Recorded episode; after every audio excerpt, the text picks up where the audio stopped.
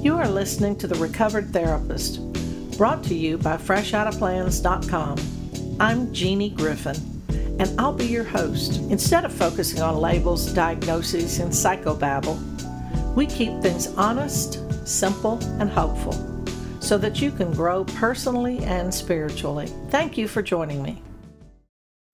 This month is January 2022, and we're still in the middle of COVID. Now, what we know today is that we COVID was around and some of us had had it prior to the shutdown in March of 2022, but we didn't know what it was. And it wasn't as widespread. And then in 2020, we thought, oh, well, it'll go for, you know, a few months, but it'll be gone by summer. And then when we had another peak in summer, thought, well, it'll be gone by November. When it wasn't gone by November of 21, then we went through another Christmas. And here we are in January, almost two years later, but it's a different kind of weariness, and I wonder if you're feeling it as well. I know personally, I loved the beginning of COVID. It's scary, it was very scary, but I enjoyed the world stopping and taking some responsibility off and and it was something new and I liked the time to putter and think and write and do all those things. And then even after that, um, I was able to navigate it. But here, since oh the last couple of months prior to our second Christmas, Thanksgiving, Hanukkah, New Year's, when we were going through this again, and the the second variant and the third variant, it's taken a different toll on many people. And what I want to remind us all is you know, there's a difference between being depressed about it and accepting it and practicing your self care on a different level. Many people report all I want to do is watch TV and go to sleep. And then we immediately label that depression and that's bad. Well, one of the things that I want you to listen to is if you want to sleep, go sleep. Your body may need to help prepare against this thing. Now, if you're sleeping 24 hours a day, then yeah, we need to look at that. But to move through the world quietly is not always depression. Now, I've noticed with myself, it's taken its toll on me physically as well, in that I'm not getting the kind of exercise I used to.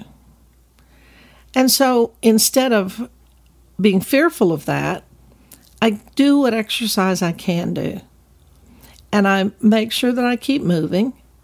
And I go outside and get some vitamin D with the sun. I sleep when I need to. I eat good meals when I need to. And I also, if I want a piece of chocolate cake, I eat that too. So remember to practice self care and move slowly through the world. It doesn't always mean that you're so severely depressed. Okay? Now, if you find that you are isolating and not talking to people or not getting out or not, you know, washing your hair and body and and changing clothes, then we need to call people and um, make an effort to get past that dark hole that you might be in. But this has gone on and it's been unprecedented in our lifetime. So don't beat yourself up. So, and then one of the things you also can do is to, to watch that this thinking doesn't get into hopelessness. Because what we're what we're now I think coming to terms with is our expectations that this thing would be come and go and that was the end of it. And um, it reminds us also that we're in a world where what one what happens on one side of the world affects the other. We are one on this planet. We are sharing this planet so our unrealistic expectations about whatever happens here in the US doesn't affect anything in France or New Zealand or Africa or anywhere else is, is one of our expectations that has gotten us into trouble. So, globally, we are a people that is experiencing something unprecedented in our lifetime. It's not going to be this way forever. It's just taking longer than we thought it would, that we expected it to. So ask yourself how can I be kind to myself? And how can I be patient with others?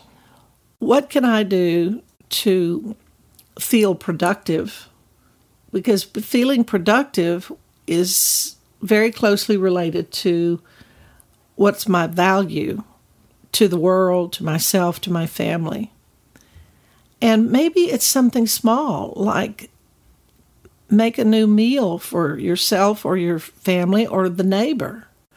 Or um, what can I do to get out and, and look, walk in nature and see that, you know, these plants, these rocks, birds, they've all been through stuff that we've never seen.